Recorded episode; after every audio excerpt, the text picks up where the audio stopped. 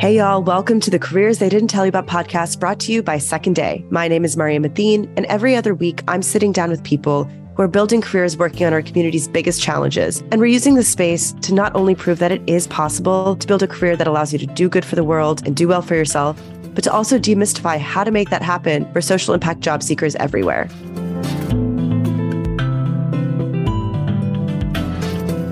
This week is a great one. I got a lot of personal hype from it. I don't know that much about sports, but there's a lot of sports metaphors. I found them incredibly helpful. And I'm excited for you all to, to hear my conversation with Keenan Harrell, who is currently the program manager of Community Impacted Okta, which is an identity and access management company based in San Francisco. He's responsible for driving Okta for Goods, which is Okta's social impact arm, community impact strategy, and leveraging Okta's resources to empower and strengthen the capacity of its global network of nonprofit partners. Keenan holds an MA in philanthropic studies from the Indiana University Lilly Family School of Philanthropy and a BA in exercise and sports science from the University of North Carolina at Chapel Hill. He serves on the board of the Baltimore Area Sports Health Initiative, volunteers with Big Brothers Big Sisters, and is a member of Kappa Alpha Psi fraternity. In his free time, he enjoys public speaking, meditating, reading, journaling, working out, and being outdoors. Well, Keenan, thank you so much for being here today. I'm really excited to, to chat today. Yes, likewise, likewise. Me too. Awesome. Well, you know, for me, one of the best parts of my job is learning about jobs that I didn't know existed or I'd never really thought about before. And, you know, if you don't mind, we're going to kind of jump around your story a little bit because, like, selfishly, one of the places that I wanted to start with is what I was really curious about, which is you spending six years with the Baltimore Ravens, representing the team and the institution, doing community work in Baltimore. So I would love if you could share the story of how you got that job and what your experience was like when you were there. Yes, yes. So, so yeah, so as you know, I worked with the Baltimore Ravens for a little over six years, or in the football world, we call it, we go by seasons. So six seasons with the Ravens. And it was truly a dream come true. Obviously, I could not have predicted that I would have ended up um, with such a phenomenal organization. But essentially, in college, I knew that I wanted to do something. I knew that after college, I wanted to work in a career where I was giving back, where I was being in the community, where I was doing social impact work. I didn't know the terminology of social impact work was, came into college as a global studies and sociology major, thought I wanted to do the Peace Corps. But around sophomore year, sort of had that moment where I was like, all right, you know, my interests are changing a little bit. I know more information now. I know more things. I also was getting a little bit more clear with some of the stuff I was passionate about. One was sports. I didn't play football in high school, actually played football when I was like eight, nine, 10, but I had a massive asthma attack. And after that, my mom like took me out of it and would not let me anywhere near a football field. But I ended up running like track in high school, in high school, soccer. But sports was something that always just genuinely got me excited. I loved competition. I love everything about sports. So I switched my major to sport administration midway through college. I also went on Google one evening and I literally Googled like sports and helping people. Like I literally think I typed that in. And then I discovered community relations for NFL team, NBA team, for pro sports team. And I had no idea that that was a thing or that it existed. So once I found that out, sort of went down that rabbit hole and I was like, this is like the coolest job ever. Like that's what I want to do. So I sort of reshifted my intentions and I said, all right, I want to work in community relations for a pro a pro sports team. That was the goal that I set for myself. And throughout college, did some internships, changed my major to sport administration, like I mentioned earlier. And after I graduated, I got an internship with the Army All American Bowl. So that's like a, a premier um, football game or showcase for the nation's top football athletes coming out of high schools, going to big D1 universities. And that was about a six month internship. And then after that, I was home for about two months, just applying, applying, applying to internships and jobs with sports teams and kept getting interviews and getting close to the final round, but just get, you know, got those rejections. And then I remember I was on Teamwork Online, which is like a big sports job posting platform. And uh, I saw the role for the Baltimore Ravens and it was the internship in their corporate sales department. And I remember I looked at it, I said, this is I like this is out of my reach. Like this is too lofty of a goal. So I literally closed my laptop and I remember I just, you know, went about my day. And then like one or two days passed and it was it, it was on it was on the back of my mind. I was like, I don't know. Something just told me like I should shoot my shot. And I was like, all right, let me go back, make sure the position's still up. Did it, filled the application, wrote the cover letter. And now, again, I had no expectation. Maybe two weeks passed. And then I get a call from a Baltimore number, you know, it's or email from Baltimore number, or like email from the Ravens, um, saying they want to do like an informational interview. So I do the phone interview, then Zoom, and then they say, all right, like we want to bring you up, or you, we want you to come up here for an in-person interview, like you're in the final round. And I'm like, whoa, okay. So drive up to Baltimore uh, in the snow. Car almost broke down. Just came up here with a dream, and I, I remember driving to the facility. I got lost my suit was literally it looked like I jumped out of a pool or jumped into a pool and out of a pool because I was so nervous and uh, you know the, the castle is what they call it. I drove in and I was just so like intimidated and just in awe of like, oh my gosh, like I'm here at the Ravens. I did a pretty good job at the interview. I think I stayed at a friend's place for one day and then I was driving back to North Carolina and halfway North Carolina is where I'm from, but halfway back, phone starts ringing. Kate, who you know, who's the one that hired me and my, my first boss with my first boss with the Ravens. She said, Hey, crush your interview. How would you like to intern with us this season? That she was like, take take a day or two to think about it. I was like, nope, nope, I accept. I accept. Like I'm here. So that's how that's that's how I got to the team. And then two weeks later, at two weeks to find a place in Baltimore, went on Craigslist, just found the first place I could find. Wasn't yeah. So that's how I got to the Ravens. That's where I got my start at. That's amazing. And there's sort of like two big things in your story that I think are really interesting. Um, and so we'll kind of go piece by piece. But first is, you know, you sort of touched on this, but you went in knowing you wanted to like build a career helping people. And in your mind, you're like, Peace Corps, that's what I, that's a brand I've heard of. That seems like what that career would look like. And I know a lot of people in our community sort of come into college very similarly, like I know about Teach for America and Peace Corps and working for government. Like those are the things I know about. And what advice would you offer people who are trying to broaden their horizons and like understand what their options are and kind of, you know, expand expand their viewpoint there? That is a great point and a great question. I would say nowadays, right? I mean, obviously the internet, we have the internet, doing a lot of just research in general, like on Google, using keywords, social impact, corporate social responsibility, philanthropy, nonprofit, volunteering, community engagement, community impact. Looking at those keywords, right? There's there's so there's a plethora of information out there now of like what roles look like in these when you use those keywords or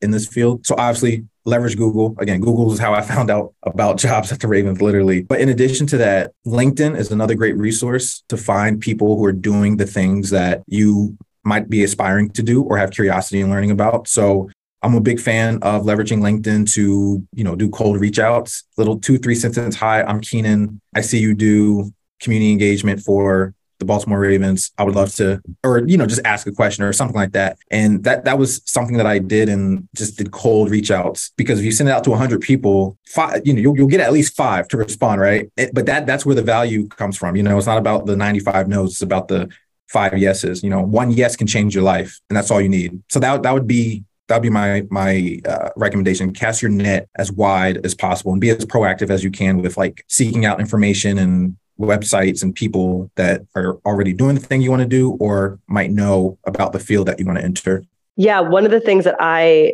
myself do for my own like career and inspiration is if I like find someone cool on LinkedIn, I will do the thing where I scroll down, see where else they've worked before. I'll then click on that company, look at who works at their former company and like start kind of connecting those dots of who is in this ecosystem and who has built interesting careers. And you end up you know doing some pretty deep stalking. But even if you don't ever talk to that person you learn about maybe organizations you didn't know existed or job titles you didn't know existed. So there's something to just like old school research 100% and then this point of cold outreach right? I love the way that you framed it where people get really fixated on like people who don't ever reply. They take that as as deep rejection and it feels uncomfortable to put yourself out there. But I love phrasing it as it's not about the people who say no. The people who are really going to change your your life are the people who say yes. So it's worth putting yourself out there for whoever comes back and says yes. I just want to like really shout that out because I think that's such an important part of kind of career exploration in general. And then the other piece of your story that I so love and want to also underscore for people listening is the fact that you just shot your shot, right? Like you had that voice of doubt that was like, there's no way. Like there's just no way I will I could work for the Baltimore Ravens. It's just not real, right? And you you didn't let that voice take over, right? You trusted your gut that there's like, I don't know, like let me go for it. Let me see what happens.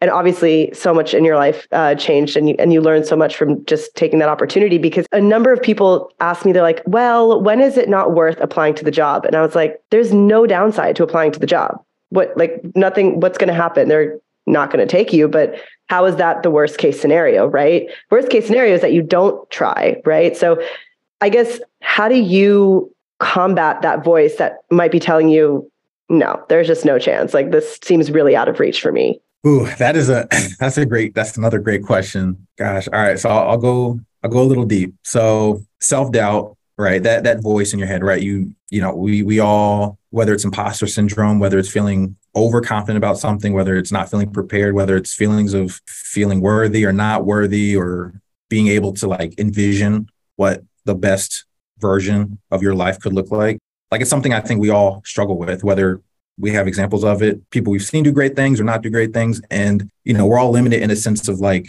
to a degree of what we believe is possible with our own talents and within our own life and things that we're, we believe may or may not be, we may or may not believe we can manifest in our own lives. Right. So it's, it's this sort of like big, broad gray area framework that we're all coming that we're all relating to differently. I think when it comes to talking yourself out of actually there's, there's this phrase called it, it says I'm paraphrasing, but it's like don't boo yourself off the stage before you even get on. And to me, that is that is that voice in your head that whether you know it, it might come from insecurity, it might come from self-esteem things to where you talk yourself out of something that could change your life or something that will radically improve your life. My first recommendation is to sort of sit with that own with with that feeling internally and sort of understand why you might feel that way or be relating to the world or situations in your life that way whether it's therapy or just meditate you know just really just giving yourself space to just reflect on those feelings. So that that's like my my first deep reflection. And then the actual tactical parts that i think are helpful is if you have a vision if you have a goal an objective a thing that you want to be true in x amount of time that doesn't exist yet you have to commit to like doing the thing you know like if you want to work in sports industry or for a professional sports team you're going to have to do things you've never done before to improve your likelihood of getting selected for an opportunity like that. You're going to have to make yourself uncomfortable. You're going to have to lean into your strengths. You have to lean into your weaknesses and put yourself in uncomfortable positions where you can make your weaknesses where you can build on your weaknesses. But the thing is that can be that can at times feel so defeating and so like such like a, a, kick to the gut that a lot of times we just we're just like let's just not even do it because there's no way i can get something that good. So i think taking action is the most important thing. A lot of times you don't you don't feel an emotion until you do the thing. You don't feel strong until you have to do something that makes you feel strong. So like the the action precedes the emotion in a sense. So apply to the job, even if you don't think you're qualified, even if you're like, I doubt this can happen. Once you submit your application, little confidence boost. I did it. Like I did the thing. Now I feel like someone who, who can apply to any job. You know what I mean? Like you have to, to get in the reps in no matter what. Yeah. No, and I think the two other things that I would throw in the mix there is one, sometimes, I mean, this is obviously I've been in therapy for a while because like these are the I'm using some of those tools, but like that internal voice, being able to separate that as like your inner critic and know that like okay, yeah, there's a version of myself that has this negative thought, but that's not that's not who I am. I'm not that negative thought that I think about myself.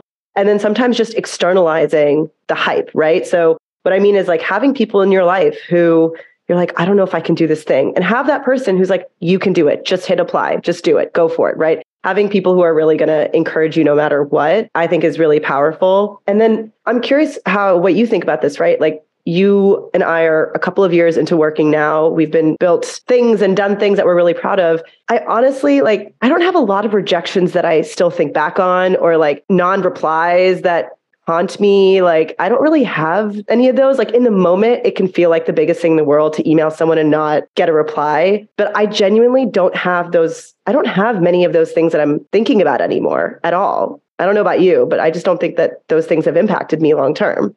Yeah, I I agree 100%. I don't I don't really think yeah, I don't remember as I remember a couple rejections before I got to the Ravens, like with teams that I got to like the final round to. And it like I remember I was interviewing with a MLB team and they told me it was between me and two other people. And I thought I crushed my interview. I remember they like emailed me like the day after, and like you didn't get it. And I remember I like I low key like cried in the bathroom because I was I in my head I was like, I, this is mine. Like I got this in the bag. That rejection hurt in a sense, right? But what ended up happening is to me like the best life scenario that's happened with Ravens, what I'm doing now. So at the time, it sucked, but like that's the beautiful thing about the future is like you don't know how great things can turn out because I didn't know now what I knew I didn't know then what I know now. And the rejections are all part of it. And every rejection is to me is, is a rep. That means you're doing something. Like if you're getting rejection, it's because you are taking action to apply to stuff. If, if people are saying, if people are responding to you and whether it's good news or bad news, they're responding to you because again, you, you are reaching out. Like that is it's an indicator that you are doing something. The rejections in the moment they suck, but they are mental and physical life reps to like help you improve on your craft, to help you improve on small things in your next interview, or they reject you because your resume looked like this. Take that feedback, fix it. Like you are building to the next thing. That that is what it is. Rejection is not a, a end all be all. It is a temporary feeling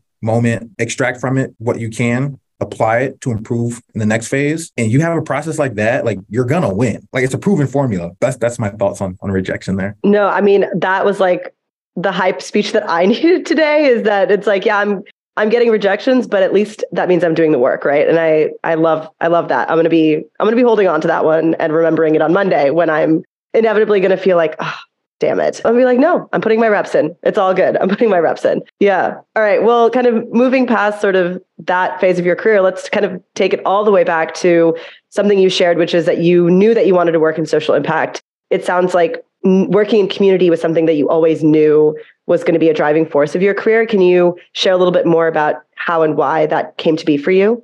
Yeah, yeah, definitely. So for me, you know, growing up, so I grew up in North Carolina. My parents split when I was pretty pretty young. So like I was, you know, used to them just being in different locations and stuff like that. And, you know, like a lot of people, right, you know, you face different levels of adversity, different hardships, financial um, more so that I think shift your perspective and shape you as a young person. Stuff that I guess at the time, right, that I thought was normal that, you know, I would then be in other communities or other predicaments and be like, oh, okay. So they, you know, they're not having the struggle, you know, certain struggles. You know, I I think from an early age that shaped and sort of molded me. Um, just because definitely experienced like some financial insecurities growing up, you know, uh, at home. And it made me th- at an early age think primed my mind to be thinking about how close we were to sort of falling through those social safety nets you know even we did get support from nonprofit organizations or from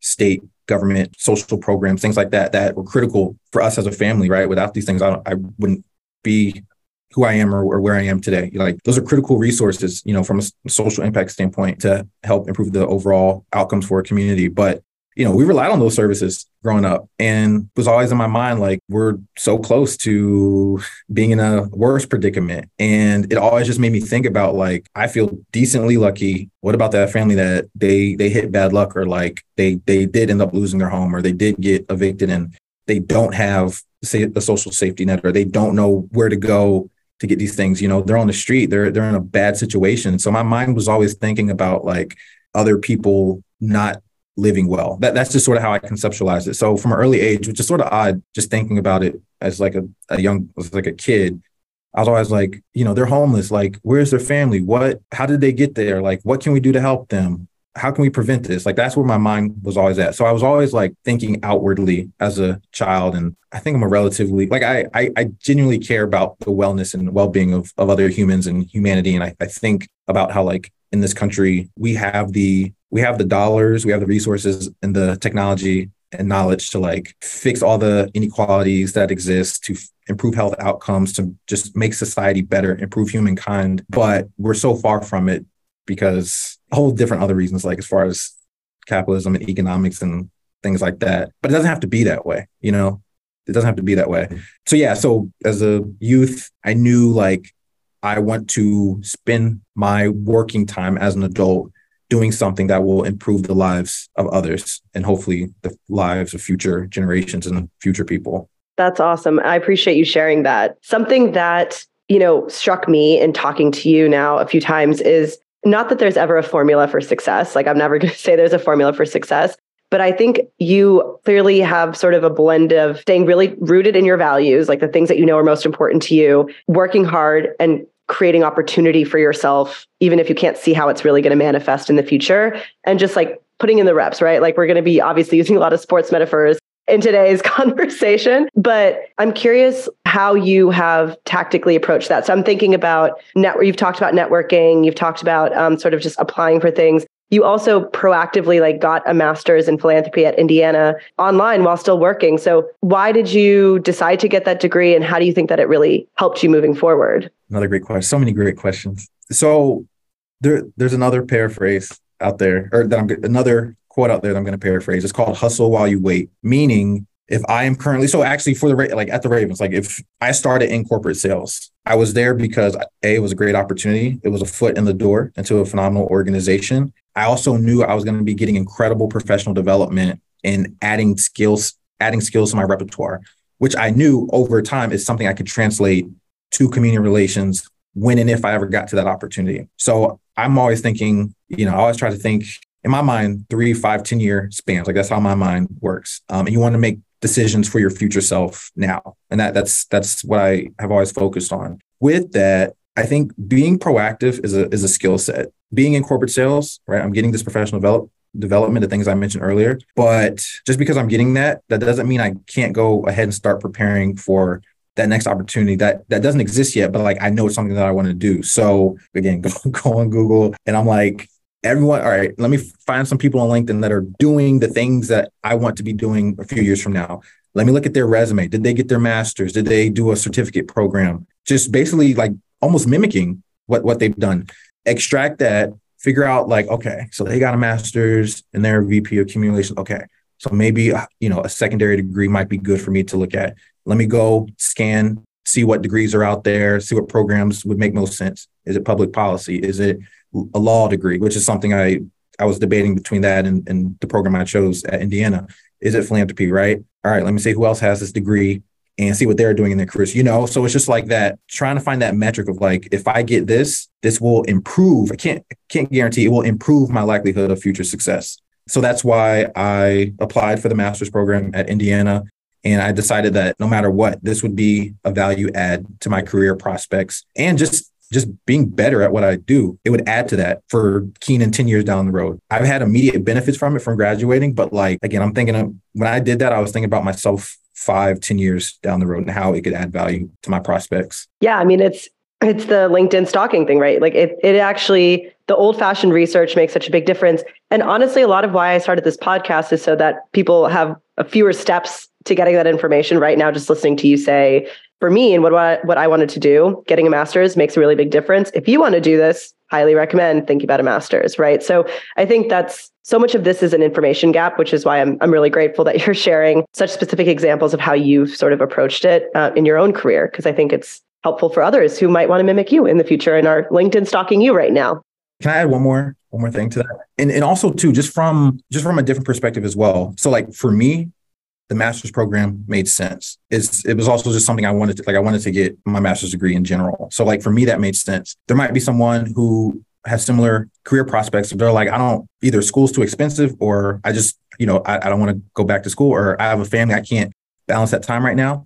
So for folks who are in that predicament, right, there's also other small things that I add it into my my repertoire or like my framework on how I approach future success. So like again, just I just keep going back to the Ravens example. I was in corporate sales, right? I said, all right, what else can I be doing? Like what are the small things I can be doing into my like daily, weekly, monthly routine that will build my skill set, make me more knowledgeable about social impact, sports philanthropy, right? So what I did, so my formula, right? I said, all right, every two weeks, every two weeks, I will like reach out to three to five people working in CSR or like, you know, the field that I want to work in, like just cold outreach, you know, nothing huge, just same, same template. Just I find three to five people, right? Every two weeks. The next thing is every Friday, I have the Google alerts to, to send me articles about what's going on about sports philanthropy, social impact. So I said, okay, every week I'm going to read three articles about this thing. Right. And then the third thing I did was did one other thing, but like there were small things that I just added into my weekly routine that again couldn't guarantee that it was going to prepare me or couldn't guarantee that it was going to land me like in a specific spot, but I knew that when and if the opportunity presented itself as a result of this routine, I would be able to talk about what's going on in that ecosystem. I would be able to say, "Oh, I have networked with so and so from this team. They gave me some really good advice." Like I would be ready before yeah, you don't wait for a game to get ready. Like you, you practice all the way up leading up to. So that like those are small things you can add into your daily life to help build your capacity for future success. So I just wanted to add that in there as well. No, I think that's a really, really important point, right? Like for me, I was never a natural student, right? So I, I've thought about going back for my master's, but honestly, it kind of intimidates me because I know I'm not great in a classroom, but I'm really good at reaching out and just talking to people and learning from them, right? So building in those disciplines, right, I think makes a big difference. And I think especially for what you were doing, you know, something you shared is how obviously competitive the field that you were in, particularly when you were working for the Ravens, how small of an industry that is, how tightly knit it is. And no one ever leaves those jobs. So those jobs don't open up very frequently. So when you're trying to break into a space that is like that, that is really competitive and and closely knit those networking plays again i'm now i'm just falling into sports metaphors. As someone who is not sports literate so i'm going to use some of these words wrong. Thank you. Yeah thank you. I'm doing my best. I'm from texas. I should know better and i just i just don't. But like those steps of building your network in those industries right? So people ask me about things like impact investing and and stuff like that, even philanthropy, these are really tough markets sometimes to break into. But if you know people and you can name drop people, or you can get insider tips from people, or even just find out about opportunities you didn't even know existed through conversations, it makes a big difference. And I also find that for people who are combating imposter syndrome, right? Like you're going into an interview and you're like, oh gosh, I don't feel like I'm there at the level that they might want. If you've had a lot of conversations with people in that industry, what you'll find is that you have a lot more knowledge than you thought you did. You'll have terminology sitting there you didn't realize you had. You'll have opinions on things you might not have had opinions about earlier. I think all of that also just for your own confidence makes a really, really big difference. So I a thousand percent agree with everything that you just said. I think it's a really powerful way to continue to not just level yourself up but make yourself feel more and more confident as you're as you're in the game okay so you eventually did leave the Ravens, of course. You went on to work as a consultant for the state of North Carolina on public health and COVID response. And I'm curious what it was like making what I imagine was like a significant vibe shift, right? From working for the NFL to working for uh, COVID response for state government. And I asked that question because I know a lot of people that I work with and a lot of people who listen to this put pressure on themselves to know exactly what kind of path they want to take, right? And this didn't seem like you know, quote unquote, the natural next step. But it was the step that you took and it was part of the larger narrative of how you've gone about your career. So I'd love to hear sort of what role that next step played, what made you eventually leave the Ravens and sort of what you learned doing something so different afterwards. Yeah, yeah. Um, yeah, so that experience, you know, leaving the Ravens, I was there for six, six years, six seasons. And it was it was a very very difficult decision to decide to to leave. You know, I it's on paper. You know, there was there was no reason to to leave. I was crushing it. My team was amazing. You know, we were like a family. Great organization, great franchise. But towards you know towards the end of my tenure with the Ravens, I always check in with myself. You know, around New Year's times to reevaluate how I feel, what my long term goals are, how I'm tracking progress against those, and um, it was also my first year of doing my master's program at Indiana. So all during that time, I'm getting exposed to new information in school, new concepts, new frameworks to approach social impact and, and community engagement and things like that. And, you know, I start having those inner curiosities of what is the best use of my talents, my, my passions to make the the most meaningful and, and broadest impact that I can make as a practitioner in this field. And in my head, I was like, all right, you know, think about Keenan five, ten years from now, I knew that I had to make a decision to like go to that next chapter, that next thing to ensure that I was growing and developing in the ways that I envisioned for myself. So yeah, made a very difficult decision to to leave the Ravens. Uh, came across a position like doing the consulting with state of North Carolina um, at the consulting firm I was at, and what attracted me to it was, and, and I'm a big, big. I always tell people this: there's different factors, but if if you can chase the skill chase skills. You want professional and skill development. That is what makes you a rock star, professional, impact person, human. So I always focus on on that, like the skill sets that I can gain. And when I was reading the job description, you know, I I was like, all right, I'm going to improve communication skills, like um, how to do campaigns. You know, I'm getting some exposure to public health, um, some grassroots community engagement strategies. Also, this is something that is like the biggest public health event to happen in the last 100 years in the US, you know, so I knew that I'd be going into a role where I was going to be challenged, where I was going to be incredibly uncomfortable because it was going to be a learning curve. But although that discomfort sucked, I knew at the end of the day I was be I was going to be getting better and getting skills poured into me or getting professional skill development there. So did the consulting, um, born and raised North Carolina. So it was really fulfilling to be able to like, you know, whether through communications and community engagement, how we can literally save, save lives by getting people to get vaccinated, to get more educated about the pandemic and and how to have just better health come ugh, how to have better health outcomes, right? And sort of address all the health disparities throughout North Carolina that we saw during the COVID 19 pandemic. So it was an incredible experience there. Learned a lot, gained a lot of information, had an incredible team. No, that's great. And then one day you are again scrolling online and, and doing your thing, and you see the Okta logo. You know, again, you shot your shot. And again, very different from what you were doing in your consulting work and at the Ravens. You're working in the tech space right now. And so a couple of questions sort of surrounding that. I would say, you know, a question that comes up again a lot for my uh, students or my young people who are entering the job market for the first time um, and they're seeing a lot of tech layoffs and they're seeing that things are a little chaotic. I'm curious sort of what your perspective has been like working in tech and social change right now in this environment. So any perspective there would be super helpful to to start. Well, I'll say this. I've been in tech now for a year and what, three or four months. I love it. That so that, that that's my that's my um that's my first my first response there. In general, right? The economy, macro, micro, US, global is is a little bit crazy right now for a number of reasons and as you said, you know, we've seen the tech industry impacted heavily and lots of layoffs and things like that. So, you know, I understand that is a true reality. I've been lucky and fortunate enough to not have been impacted by that at this moment. Again, can't predict the future. That is something that as a professional, you'll always be navigating in a sense because the economy ebbs and flows and different business models function differently through different predicaments. And on the impact space, on, on the impact side of technology, I could probably go on and on and on about it. But I think the coolest thing about technology, about or about the tech sector in general, is that technology is is ubiquitous, right? Like if you want to be connected, if you want to get access to benefits from nonprofits or the government, if you want to do banking, if you want to go to school, if you want to be educated, if you want to do anything, basically, you're you're using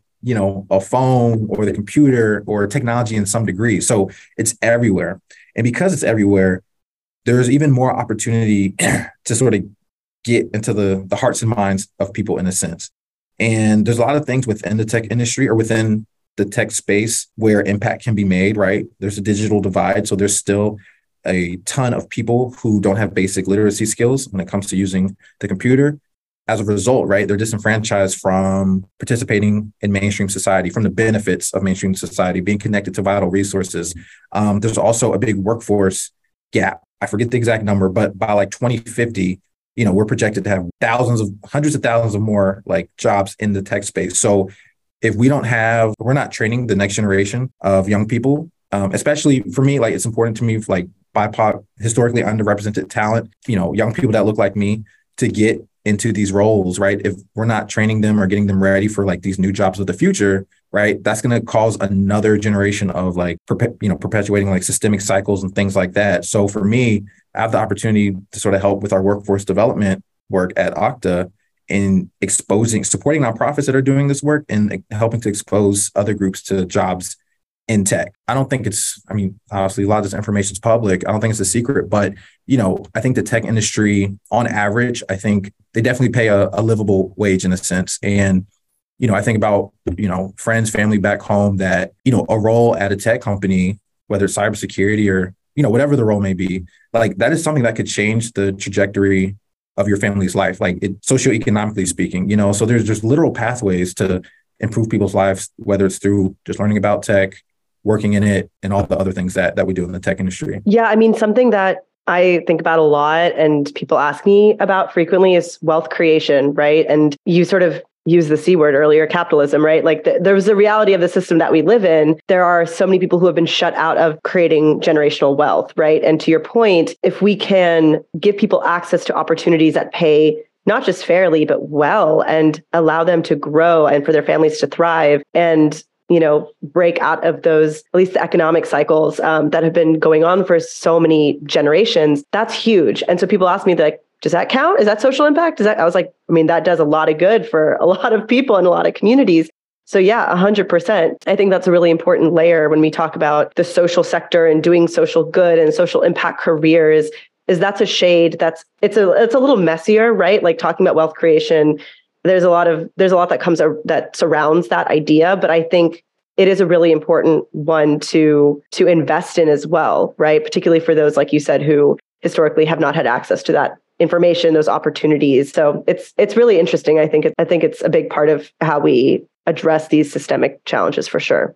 Something that people ask me about a lot is how do I know that I'm joining an institution that isn't doing harm or that it's like they're doing it the right way and like I want to make sure it's the perfect place to work in social impact. What I tell them is there's no such thing as a perfect nonprofit, perfect company, perfect anything. Like everybody has blind spots, everybody has things that they need to grapple with. And so going in with your eyes wide open is really important. And so something I wanted to get your thoughts on are sort of what it was like working in community representing the NFL, which, you know, as we know, has had a really complicated role in the last couple of years, in particular around social justice movements. So curious if you have any advice or insight on how you thought through that and those dynamics.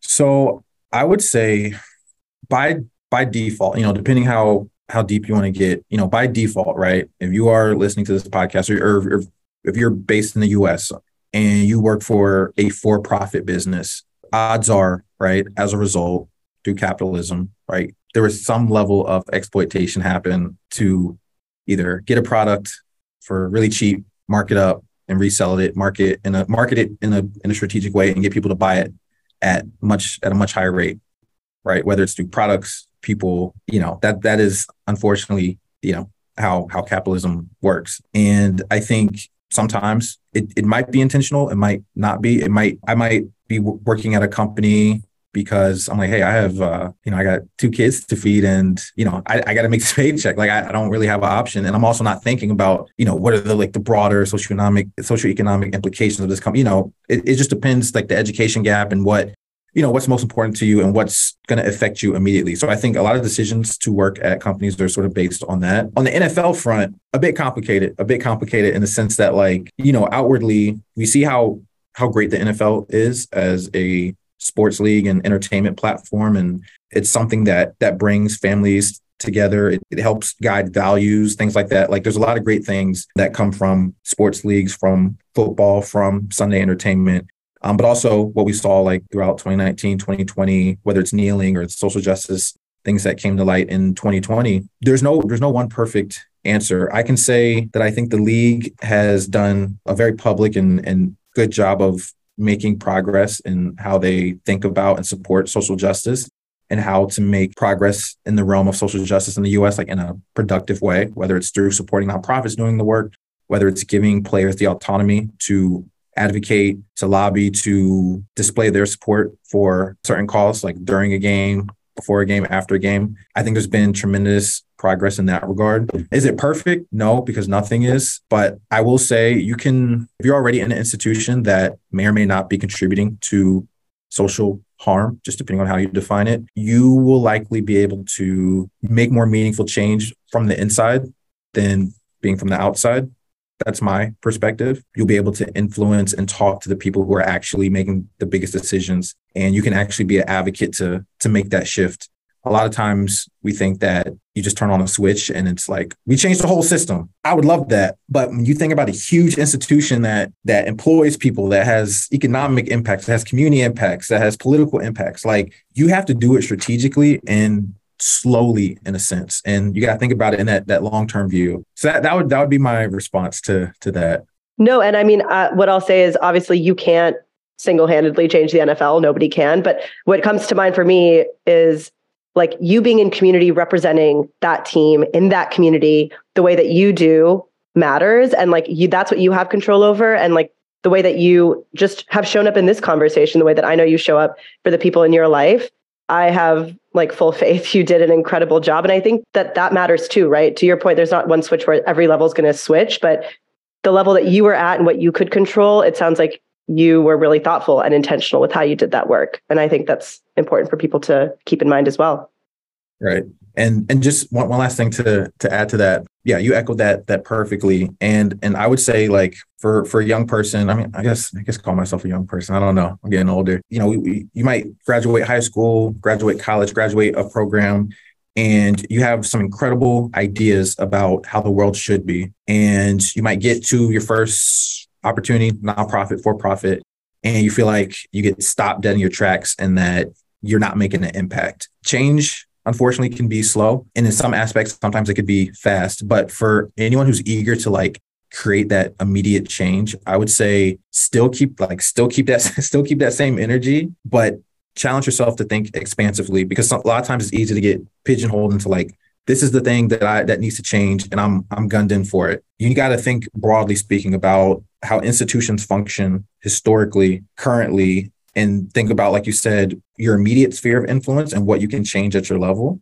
And then you got to keep educating yourself on like how to persuade, how to influence, how to educate other people to build those allies over time and then sort of do more of a broader systemic change. It takes longer, it's a little bit more tactful. It's like checkers and chess, right? But I would just I would just give that two cents of advice for anyone who's you know eager to to make immediate change in the in the world. Awesome. Well as we kind of come to the end of the conversation i'd love to just sort of open it up. If there's something we haven't talked about or any final pieces of advice for people listening i'd love to give you a chance to share anything else that's on your mind.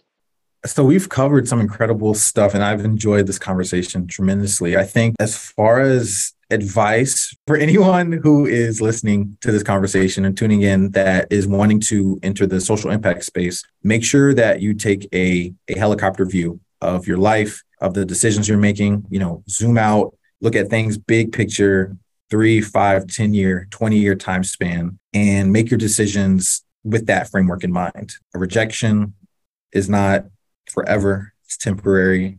It's an indicator that you're doing things to get you closer to your goal. It's also an opportunity for you to learn, reflect, and refine your process and the things that you're doing. In addition to that, stay focused on the big picture, be proactive, keep looking for new information in new places. Listen to this podcast, listen to previous episodes of this podcast. Also, when when you can, be a resource to others. If you got some three three great nuggets of information from this podcast interview, share it with your friend who is also trying to do the same thing as you because, you know, you want to do this together. There is, we have been told that there is not enough wins for people to go around. And we have to compete and we have to scrap and we have to claw against each other to get to these resources. It's actually the opposite. There's plenty of resources out there. We actually can go even further together if we share the knowledge, share the resources together, and then we can lift up as one. So um yeah, don't don't hoard don't hoard the gold, share it, that that those those are my my main tips. Last one. Whoever's listening to this is going to work out. You are more than capable, qualified, and ready to do what it is that you want to do, and you're going to make an impact in this world. And uh, I am excited to see what you do. Honestly, again, that was the hype speech I needed today. Keenan, thank you so much. I really appreciate everything you brought to this conversation and look forward to also seeing everything you continue to do for your communities as well. Thank you. I enjoyed it so much. I appreciate uh, the opportunity. The Careers They Didn't Tell You About podcast is brought to you by Second Day, an organization fighting to make social impact careers more accessible to all by dismantling inequitable talent pipelines into mission driven industries. To learn more, go to secondday.org. I'd like to thank my producer, Mai Vo, for her incredible work in making this episode possible. Music used in this podcast is titled Blessed Time by Ketsa and can be found on the Free Music Archive under the Creative Commons license. Thank you all so much for listening to this week's episode. If you enjoyed it, please be sure to rate, review, subscribe. It makes a really, really big difference to our community